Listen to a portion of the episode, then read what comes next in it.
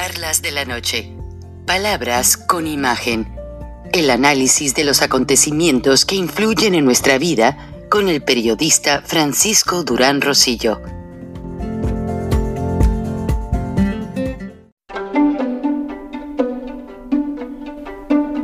Frank Durán Rosillo eh, te saluda y los saluda a todos ustedes, su amiga María Celeste Raraz, para invitarlos a que se suscriban a mi canal de YouTube María Celeste Raraz, tal como mi nombre, donde les informo todas las semanas eh, sobre entrevistas que tienen un tema que ayuda a mejorarnos como personas y de paso son interesantes. Las pueden encontrar en mi canal de YouTube, así que los espero. Y se suscriben gratis.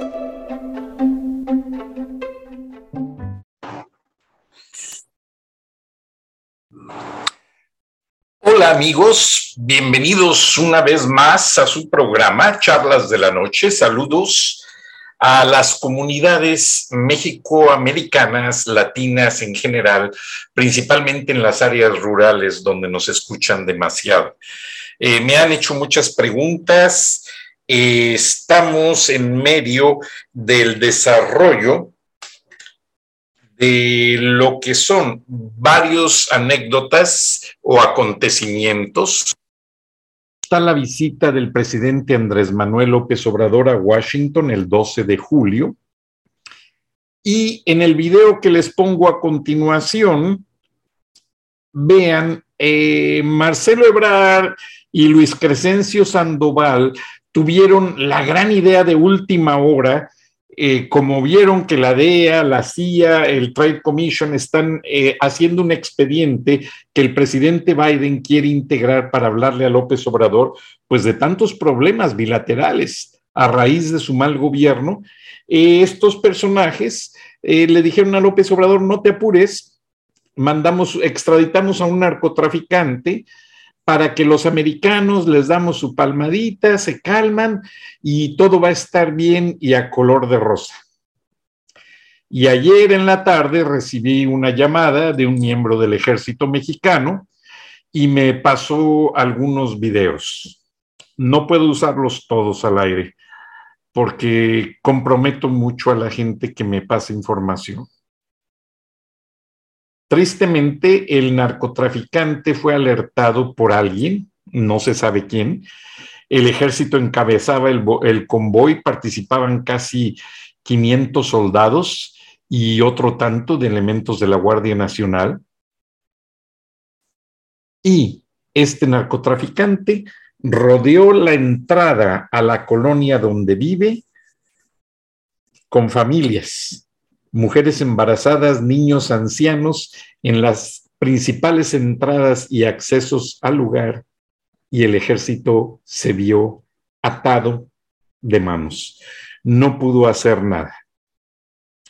Después de este video, van a ver cómo nuestros soldados sufren, no solo de hambre y frío, aunque López Obrador en los discursos de la mañanera ha entregado gran parte del presupuesto, de los fideicomisos de emergencia, de las madres solteras, de la ayuda a los niños con cáncer, de los medicamentos, ha desaparecido ese dinero.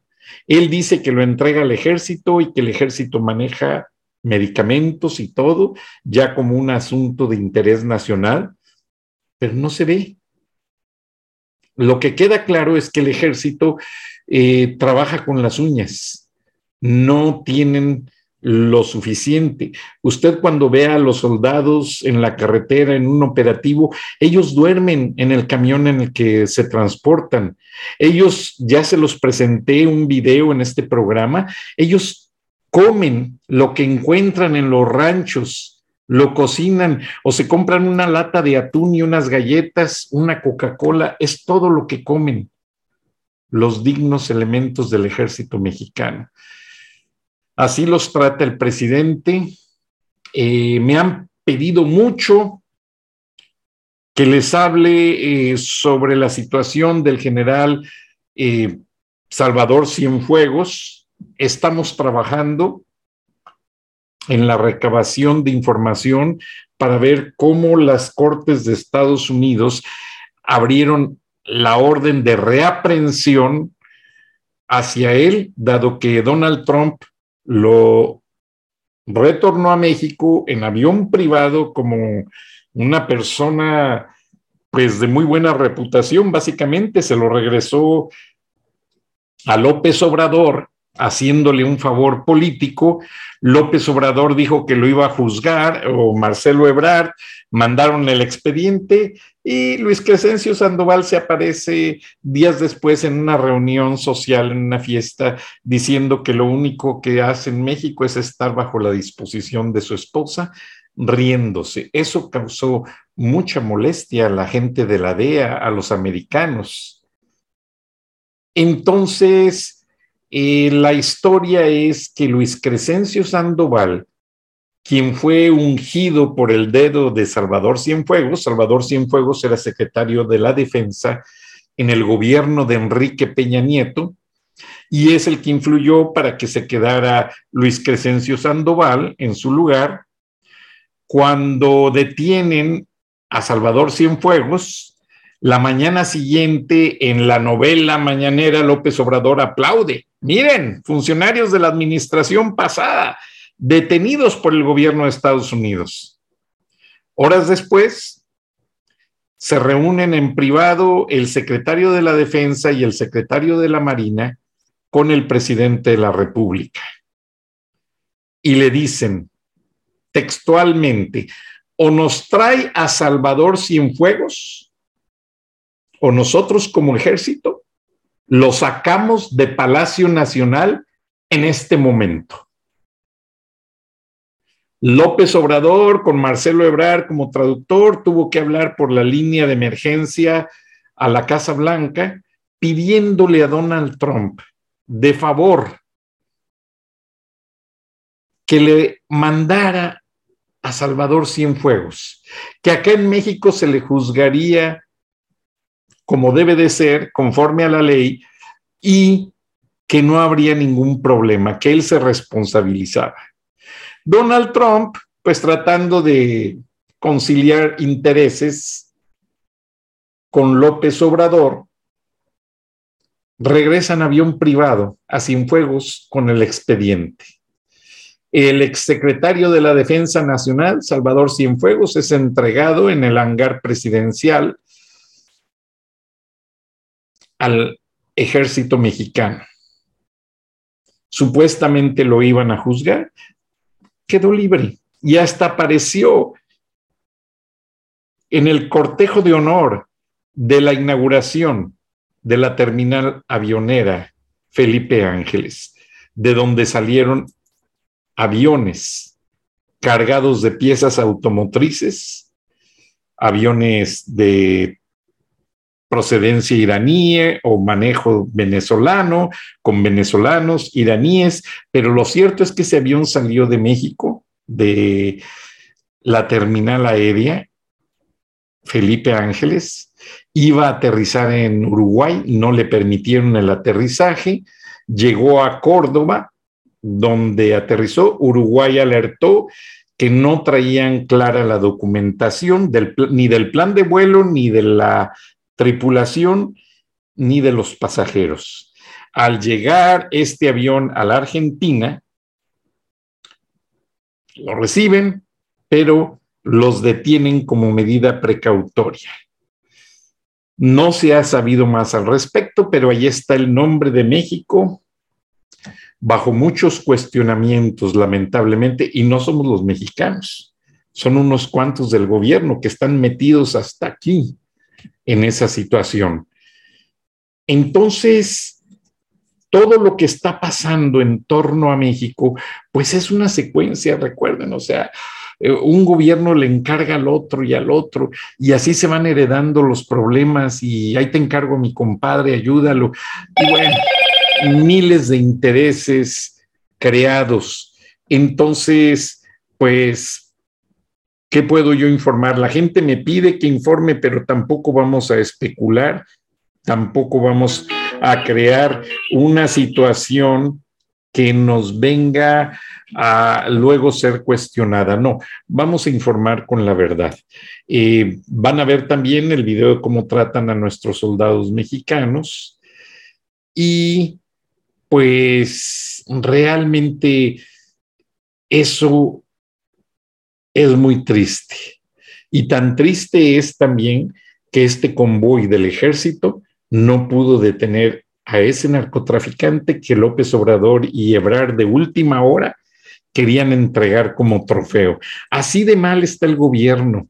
Y lo que se sabe es que hay mucho, mucho halcón, mucho informante, principalmente dentro de la Guardia Nacional, que les avisa a los narcos de los operativos. Oye, ¿sabes qué? Vamos a ir por ti en tantas horas, escóndete o a ver qué haces. Sucede. Triste, pero cierto. El presidente Biden va a usar la información que está recibiendo de primera mano, pues para decirle al presidente Andrés Manuel López Obrador y a Marcelo Ebrard que la operación Centenario, que vino a cubrir aquel acuerdo de la iniciativa Mérida, fracasó.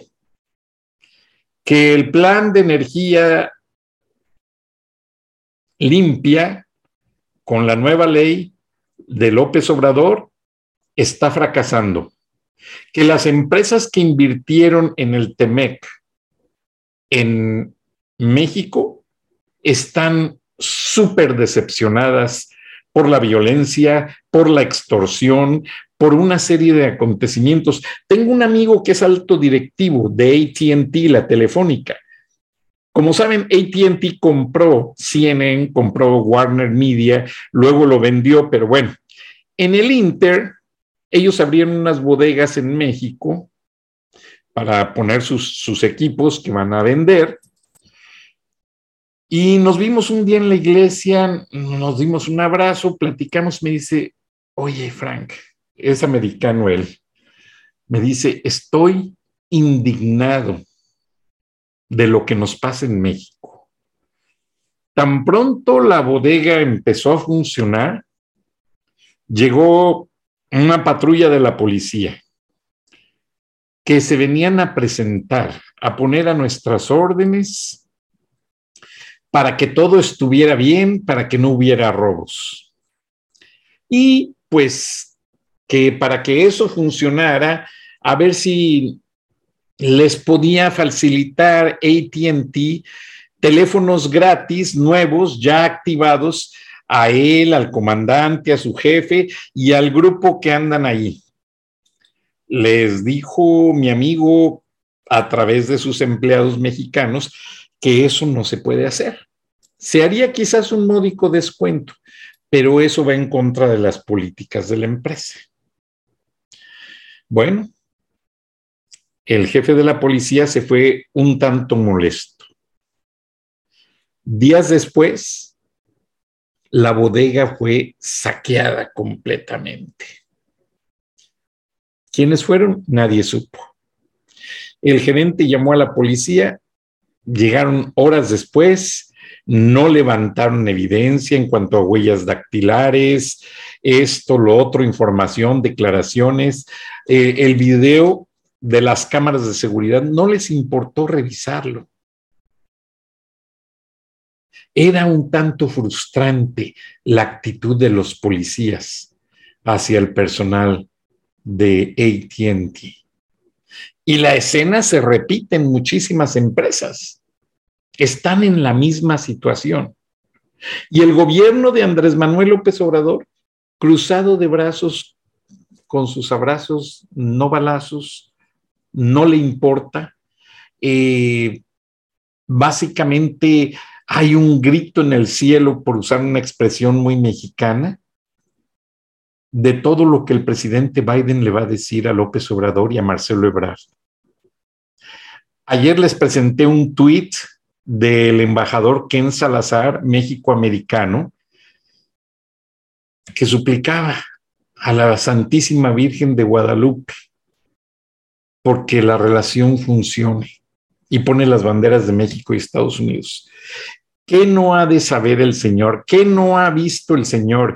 Que es el embajador que más ocasiones ha visitado Palacio Nacional y en ocasiones López Obrador no lo recibe y lo, lo manda con funcionarios de tercer nivel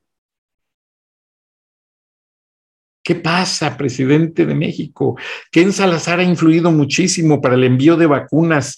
Ken Salazar ha influido muchísimo para que la gente mexicana tenga visas de estudiante, de turista, de lo que sea, pero tienen visados para visitar a sus familias en Estados Unidos.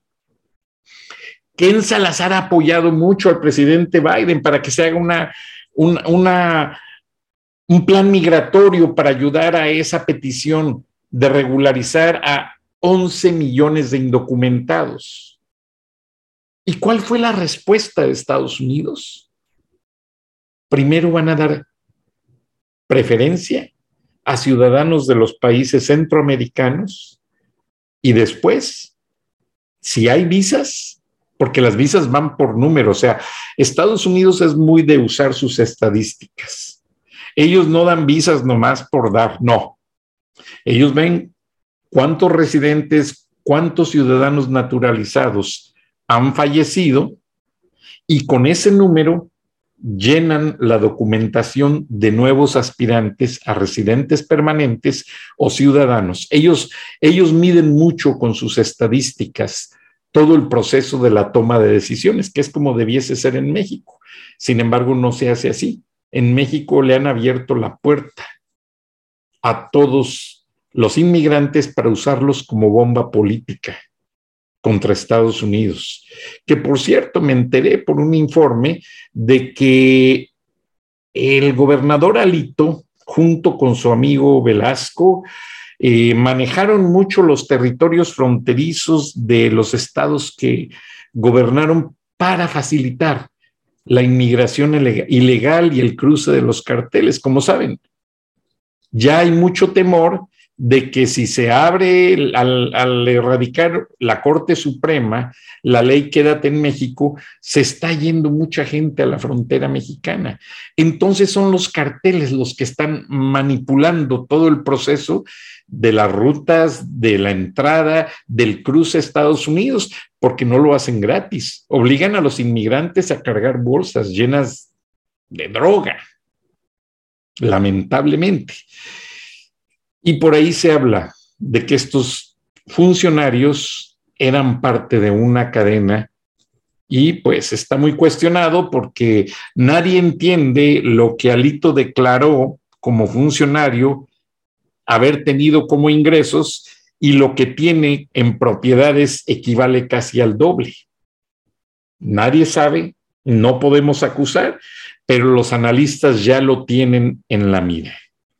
Ahora, si se comprueba narcotráfico, si se comprueba lavado de dinero de Alito, no lo dudo ni tantito, ¿eh?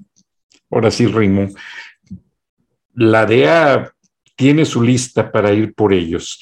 Y aunque el gobierno de López Obrador esté diciendo que no va a permitir que esa intervención, no es intervención, lo dice Estados Unidos, es un acuerdo centenario, un acuerdo internacional para el control de drogas. Y tanto Estados Unidos puede ir por criminales que afectan y rompen sus leyes eh, directa o indirectamente en territorio norteamericano, como México también puede pedir narcotraficantes en Estados Unidos que han roto las leyes mexicanas. Me pasaron unos videos de cómo intercambian prisioneros en el puente internacional ambas autoridades. No los puedo usar porque se ven las caras de los criminales y de los oficiales de aduanas que hacen el operativo, pero en las madrugadas hay un gran intercambio entre las autoridades. Por cierto, mi contacto en el ejército me dijo que el día que entró un convoy del ejército cruzó la línea fronteriza por error en El Paso, Texas, esos soldados ya desaparecieron de Sedena. Nadie sabe de ellos, nadie sabe de su paradero. Tristemente, trascendió que entregaron un reporte con una lista de los funcionarios militares, civiles y del gobierno a, primer nivel que reciben todos los sobornos de los carteles de las drogas y cómo se maneja todo el narcotráfico China, México, México, Estados Unidos. Triste, pero cierto. A ver qué responde el presidente Andrés Manuel López Obrador a toda esta corrupción.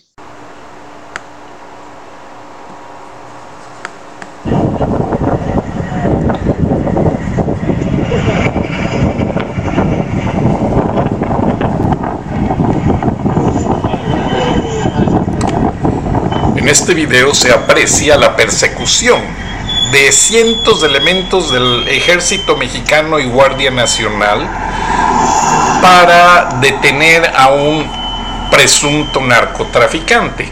Curiosamente López Obrador y Marcelo Ebrard quieren mandarlo como trofeo antes de que se reúnan este 12 de julio con el presidente Joe Biden.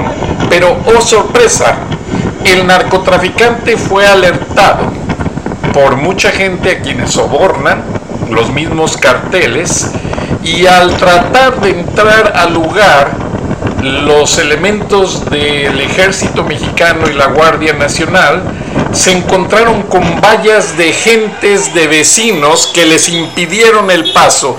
Esa es la realidad. Ahí está la gente, madres con niños, ancianos, y ya no les permitieron llegar. Eso es lo que ha causado la política de abrazos y no balazos.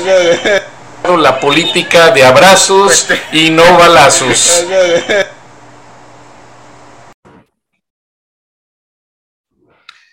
Amigos, pues hemos estado prácticamente fragmentando las partes del programa porque hay mucha información muy importante que, que darles y hemos estado estudiando demasiado sobre el encuentro binacional entre Andrés Manuel López Obrador y el presidente Joe Biden el día 12 de julio, ya que es una agenda bastante interesante, bastante nutrida, una agenda como nunca se había visto porque el tipo de visita, pues ya, ya no es aquella visita oficial de los protocolos, los honores y la, la pasar revista a, los representantes de las Fuerzas Armadas.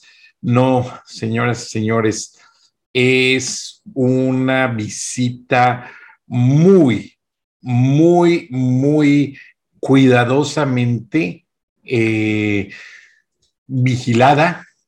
Eh, hoy, ayer, cuando fue el 5 de julio, el servicio secreto cumplió 176 años eh, que los están festejando, pues ahora sí como quien dice, trabajando y en secreto. Y la DEA cumple 34 años. Eh, la Agencia Central de Inteligencia acaba de cumplir 75 eh, años de existencia y muchas agencias del gobierno están celebrando esto, pero ellos no celebran con una fiesta, me decía un amigo, ellos celebran con una evaluación donde revisan las fortalezas y las debilidades como equipo, como participación. Y bueno, el servicio secreto, eh, les llegué a comentar en algunos programas pasados que Ted Turner, cuando trabajé en Turner Broadcasting System, eh, Ted Turner cuando lanzó CNN y se dio cuenta que era muy poderoso como canal, se trajo a un señor de apellido McCormick, encargado de la seguridad general del Centro Mundial de Noticias.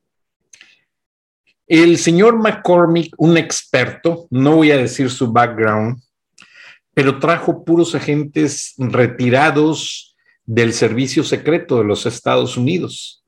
Entonces, era muy común que Bill Clinton, el presidente Clinton, venía al CNN Center a festejar el aniversario, visitaba, le inspiraba mucha confianza porque sabía que había agentes del servicio secreto a cargo de la seguridad del edificio.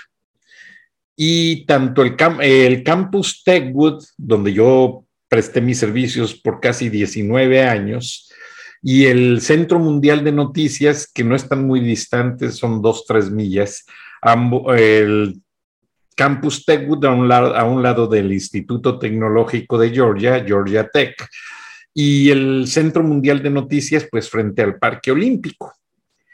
Pero por primera vez en la historia de la Casa Blanca, el servicio secreto, y esto por favor no se lo digan a López Obrador, está preparando una agenda eh, muy cuidadosamente para cuidar pues a las primeras damas, a la esposa del presidente Biden y a la señora este, Gutiérrez. Y me da pena lo que vamos a decir, pero el equipo también está entrenado en ver que no haya gente en la delegación. Obviamente ya mandaron el, background check de quienes acompañan al presidente, pero como el presidente López Obrador ha defendido tanto a los carteles, Estados Unidos pues ya está teniendo cierta desconfianza y van a tener un sistema de rastreo. Eh, López Obrador no se sabe si va a pernoctar nuevamente en la embajada, como lo hizo en aquella visita con Donald Trump. No se sabe, pero el servicio secreto está a cargo de la seguridad de López Obrador y de la seguridad del presidente Biden, de la seguridad de las primeras damas y están usando personal bilingüe en todos los detalles, en todos los aspectos, eh, todo está debidamente vigilado. Eh, bueno, el servicio secreto tiene laboratorios donde analizan desde el dinero. El servicio secreto, cuando alguien falsifica un billete o un documento oficial, es el servicio secreto quien se encarga o cuando hay una situación de un atentado, el estudio de balística lo hace el servicio secreto y tienen equipos como nadie en el mundo. Ahora, ¿por qué menciono todos estos detalles? Bueno, se trata de la primera potencia mundial, estamos en tiempos de guerra y lo anunciamos en este programa. Rusia tiene un plan de mandar eh, gente de espionaje de la KGB y mercenarios a México. Ya hay varios de ellos en territorio mexicano, específicamente en todo, a lo largo y ancho de la frontera México-Estados Unidos, interesados en planes de boicotear ciudades tan importantes como San Diego, El Paso, McAllen, Laredo, Brownsville. Centros comerciales muy interesantes y hay una frontera que aunque no es grande, junto con otra, se, se han convertido en el epicentro de la polémica sobre la discusión que van a tener los presidentes. Nogales, Arizona, por los túneles de los carteles, y por toda la gran cantidad de narcotráfico que están pasando por ahí. Y Eagle Pass, que hace frontera con Rosita Coahuila, por el hecho de las caravanas que han llegado a este lugar. Eh, la investigación del gobierno norteamericano revela que esas caravanas el verano pasado no llegaron a Eagle por coincidencia alguien investigó muy bien cuál era la frontera menos vigilada. Y fueron los carteles del narcotráfico junto con autoridades mexicanas los que coordinaron todo eso. Estados Unidos no quiso hacer ningún pronunciamiento. Alejandro Mallorca se quedó muy calladito. Pero ahora el presidente Biden, ya con estudios en la mano, ya va a confrontar la situación. Ya le va a hacer ver a Andrés Manuel López Obrador que está usando la frontera como una arma política contra los Estados Unidos. Pero cuidado, porque Estados Unidos también tiene manera de repeler cualquier situación en su frontera. Y es muy cierto, si Estados Unidos va y se hace cargo de países completos como Irak y los asegura y los pone en calma y los hace funcionar, pues es obvio que en su frontera va a tener ya lista una infraestructura de resolución a todos los problemas. Ahora, el presidente Biden ha sido muy cuidadoso. No quiere afectar a los mexicanos. Estados Unidos sabe que hay muchos miles y miles de mexicanos que cruzan a diario de una ciudad mexicana en la frontera a la vecina ciudad de Estados Unidos para trabajar, para llevar a los chicos a la escuela, para muchas cosas. Y Estados Unidos lo ve con buenos ojos. Lamentablemente hay una minoría llamados narcotraficantes, coyotes, traficantes de humanos, quienes se encargan de la trata, que están abusando de todo ese tipo de cosas. Estados Unidos puede cerrar sus fronteras en cuestión de minutos y la cierra. Cuando pasó septiembre 11, muchos a lo mejor no se acuerdan, eran muy jóvenes como yo, pero cuando pasó septiembre 11, Estados Unidos cerró el espacio aéreo y las fronteras en cuestión de minutos y no pasaba ni un alfiler.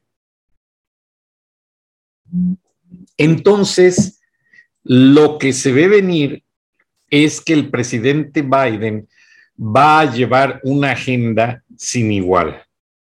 Ahora, las primeras damas van a ir a ver museos, ya hay una agenda muy interesante para que se hable y se le pregunte a la señora Gutiérrez Müller cómo ayuda a la educación de los chicos en México, qué programas apoya ella para eh, enhance, para eh, hacer el mejoramiento de todo lo que es la educación en México. ¿Cómo lo hace? Perdón. La esposa del presidente de los Estados Unidos, la señora Biden, que tiene una agenda, fíjense, es doctora en educación la señora, y no se ha retirado, y yo creo que ni piensa retirarse, y este, y sigue apoyando muchísimo en planes de didáctica, en planes de cómo mejorar la educación de los niños.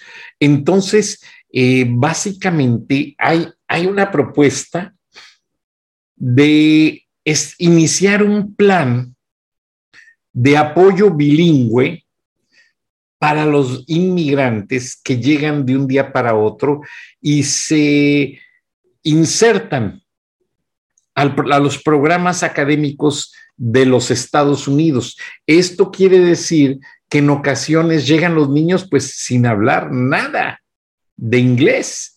Entonces, ¿qué es lo que sucede? Pues básicamente con estos programas que ya existen en Estados Unidos, eh, los chicos aprenden lo que viene siendo lo básico del inglés como segunda lengua y la idea es integrar a los padres, porque muchas veces los padres no hablan nada de inglés, los hijos son los traductores por toda la vida. Los padres trabajan, trabajan, trabajan y no pueden hacer las tareas con los niños. Entonces, fíjense qué paquete tan interesante. El presidente Biden a través de su esposa, le va a presentar a la primera dama mexicana un paquete que hay de presupuesto.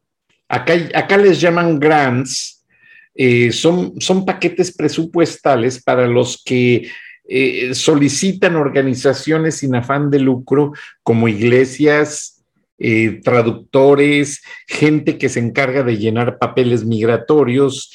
¿Y qué es lo que va a suceder con este plan que ya está aprobado? Bueno, este plan lleva la finalidad de que llegan los inmigrantes indocumentados, pues obviamente sin dinero, sin recursos, eh, con muchos problemas, integrándose a su vida en un nuevo país. Entonces, básicamente lo que va a hacer el presidente Biden es darles la oportunidad de que reciban a través de esos fondos el pago de quien les llene oportunamente sus documentos para solicitar su residencia de una manera seria, el pago de los servicios de un experto, un abogado, para que les lleve su caso. Y si el inmigrante no tiene dinero, el gobierno de los Estados Unidos a través de ese fondo le va a pagar lo que cuesta al servicio de inmigración el proceso, porque son demasiado caros. La solicitud de ciudadanía o de residencia, estamos hablando de casi 300, 400 dólares por documento, por proceso, etcétera. Y hay que recordar que el Servicio de Inmigración y Naturalización, o ICE, como le quiera llamar el nuevo nombre, eh, es la única agencia del gobierno que no recibe presupuesto federal es una agencia que vive de lo que le cobra a los inmigrantes. Y cuando pagas un proceso y si lo pagaste de manera equivocada y, ay caray, pagué una forma que no debía de ser porque mi proceso califica para esta otra forma, no puedes ir a reclamar ni el dinero ni la forma. Creo que la forma sí se puede cancelar, pero el dinero no te lo regresan, no lo aplican al otro trámite que quieres hacer.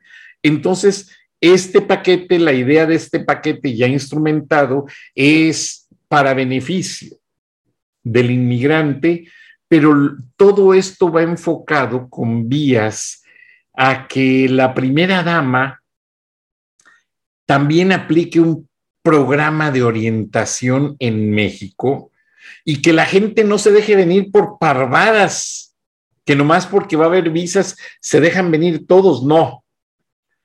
Que la gente que realmente quiera venir a trabajar a los Estados Unidos lo haga dentro de los programas agrícolas, que se necesitan trabajadores agrícolas, ok, ¿cuántos? Tantos. ¿Pueden venir las esposas? No, pues tantas o tontos o, tantos así. Entonces, eh, lo quieren hacer organizado, lo quieren hacer de una manera ya independiente, que no lo, y todo esto va enfocado a evitar que los coyotes manipulen la inmigración, porque ya se hablaba de que tan pronto el presidente Biden, eh, a través de la, bueno, fue la Corte Suprema, abolió, quitó la ley de quédate en México, se dejaron venir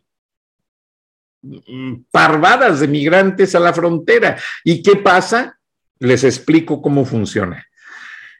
El migrante pues llega a la frontera sin saber para dónde caminar, qué hacer. Los coyotes ya tienen sus rutas.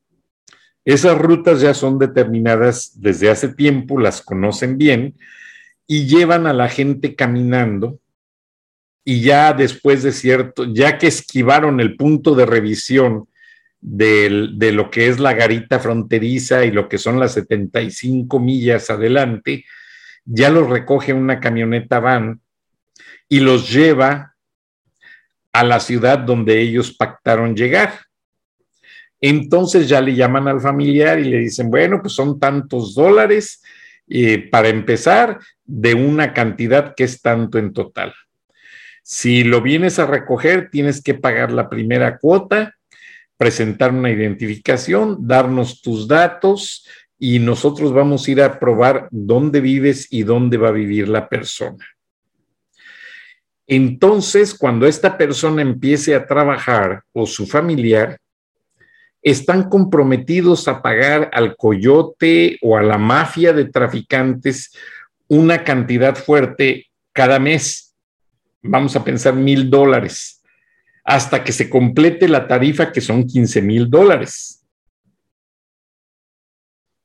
Entonces, lo que pretende este plan del gobierno federal es quitarle al inmigrante todo, librarlo de toda esa maraña de trampas y de extorsión a la que están sujetos muchos migrantes. En una ocasión, conocí un chamaco de Guatemala llamado Cirilo. Cirilito andaba cortando el, pasto de la casa de unas personas eh, empresarias mexicanas o chicanas. Muy contento y me lo presentaron. Mírale, Cirilito, un, un tipo así bajito, delgadito, muy sonriente. Y de repente, y él se encargaba de todo, limpiar los techos, arreglar el jardín, todo y de repente dejamos de ver a Cirilito. ¿Y qué pasó con Cirilito? Bueno, pues Cirilo se fue a ver a su familia a Guatemala. Ah, qué bien. ¿Cuándo regrese? No, en unas dos semanas. Los coyotes ya nos dijeron que lo pasan, ya le dijeron a la señora dueña de la empresa cuánto tiene que pagar para que Cirilito llegue. Entonces, Pasaron las dos o tres semanas, Cirilito no llegaba. Y Cirilito le habló a la jefa y le explicó que no podía llegar porque se equivocó de mafia. En esa ocasión ya no lo pasó una mafia de coyotes mexicanos, lo pasó la mafia china. Y los chinos, que también conocen muy bien los pasos fronterizos y están muy organizados, la, mafia más grande en Estados Unidos, la mafia china, la mafia rusa y los carteles mexicanos, así en ese orden. Entonces, resulta que la señora no le dio miedo tratar, ella siempre les presta a los empleados para que vayan y regresen seguros. Este, pero le dio miedo, ya no quiso pactar con los chinos. Entonces Cirilito no llegaba y le habló a la jefa, le dijo, pues si no, si no paga, me van a hacer pagar el viaje y la pasada con trabajo. Y voy a trabajar en los campos de agricultura de los chinos. Los chinos siembran mucha soya, tienen granjas de porcinas, infinidad de negocios aquí en los Estados Unidos. Los chinos son muy ricos en Estados Unidos. Entonces el famoso Cirilito le dijo a su jefa, si quiere que llegue pronto, pues ayúdeme a pagar la pasada.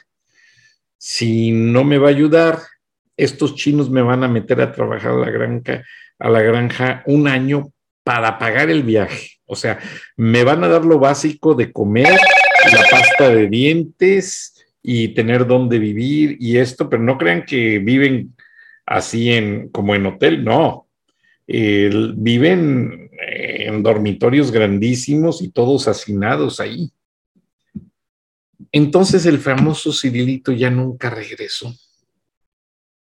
Meses después, mi amigo de inmigración me avisó y mira, vamos a ir a hacer una redada al sector de Chambly los que conocen Atlanta saben de qué les digo, porque en Chambly viven todos los guatemaltecos y ahí estaba la mafia china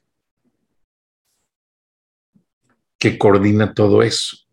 Eh, para entender todos los fenómenos de lo que sucede en Atlanta, hay que tener, como yo, 32 años viviendo y mucho contacto con las autoridades. Por ejemplo, mucha gente dice, no, es que los, los coreanos, los chinos se han apoderado de una avenida muy importante que se llama eh, Beaufort Highway. Y no, discúlpeme, se me estaba secando la garganta. Y no, no son los orientales los dueños. Hasta hace poco entendí que cuando los carteles ya no pueden sacar las cantidades millonarias que tienen dentro de Estados Unidos, como nadie sospecha de chinos y coreanos, los carteles mexicanos les dan ese dinero para que lo inviertan en propiedades, las renten y las exploten. Entonces ahí se pone mucho negocito mexicano, taquerías y restaurancitos, esto y lo otro, pero es toda una cadena como le dije en el programa de ayer, lo que me decía un amigo, porque no entendía yo por qué hay Cámara México Americana de Comercio, Hispanic Chamber of Commerce, eh, eh, Latino Cámara de Comercio, etcétera, etcétera. Y bueno, tristemente algunas, no todas, eh, las dominan y las manejan gente, pues, que se dedica al lavado de dinero. Y es muy triste. Y por culpa de esa minoría, la llevamos todos los mexicanos. Ya no puedes ir a un lugar y tratar de comprar un carro decente de lujo porque también te piden ya tu declaración de impuestos para ver de dónde viene el dinero. ¿Mm? Así están las cosas, pero vamos a continuar con el programa porque hay mucho que ver y les paso a la siguiente sección donde vamos a ver lo que pasó con el ejército mexicano. Gracias y continúe viéndonos. Para las estaciones de radio entramos a un espacio comercial. Aquí en video seguimos el programa, por eso tenemos segmentos que brincan. No es por cosa de ediciones, porque tenemos que respetar a los anunciantes.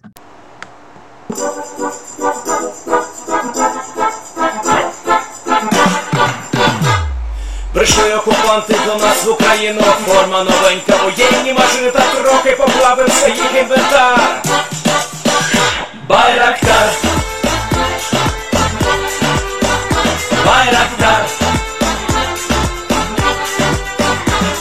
Російські танкісти сховались в щі, щоб лахтем посорбати компанівчі, та трохи у чах перегрівся на бар. Байрактар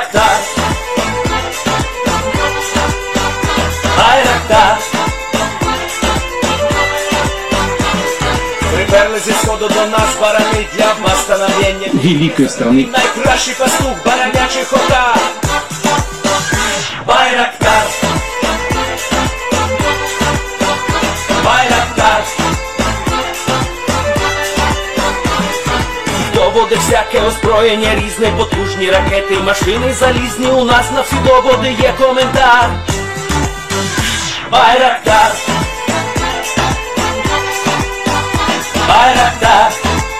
Al fin un presidente que no abandona a sus tropas les inyecta ánimo y los visita en el frente de, batalla.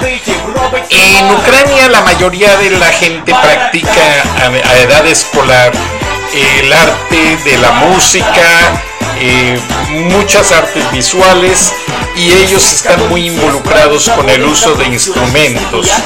Entonces, en esta canción, en resumidas cuentas, dicen que no se van a dejar de Putin, van a dar su vida, pero no van a dar su país a Rusia. Esa es la esencia. Y en el siguiente video vamos a ver cómo trata López Obrador, el presidente mexicano, a sus tropas, a sus soldados, cómo los tiene abandonados, sin comida y ultrajados emocionalmente. Eh, enseguida les pongo el video.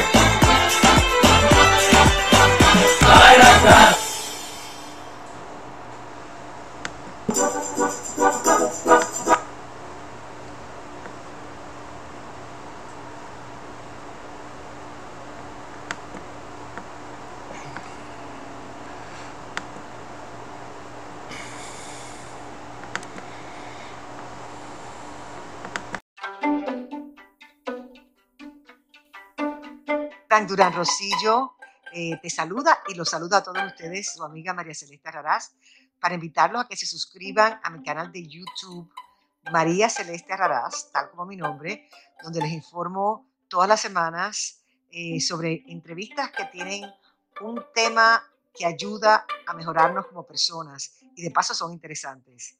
Las pueden encontrar en mi canal de YouTube, así que los espero. Y se suscriben gratis.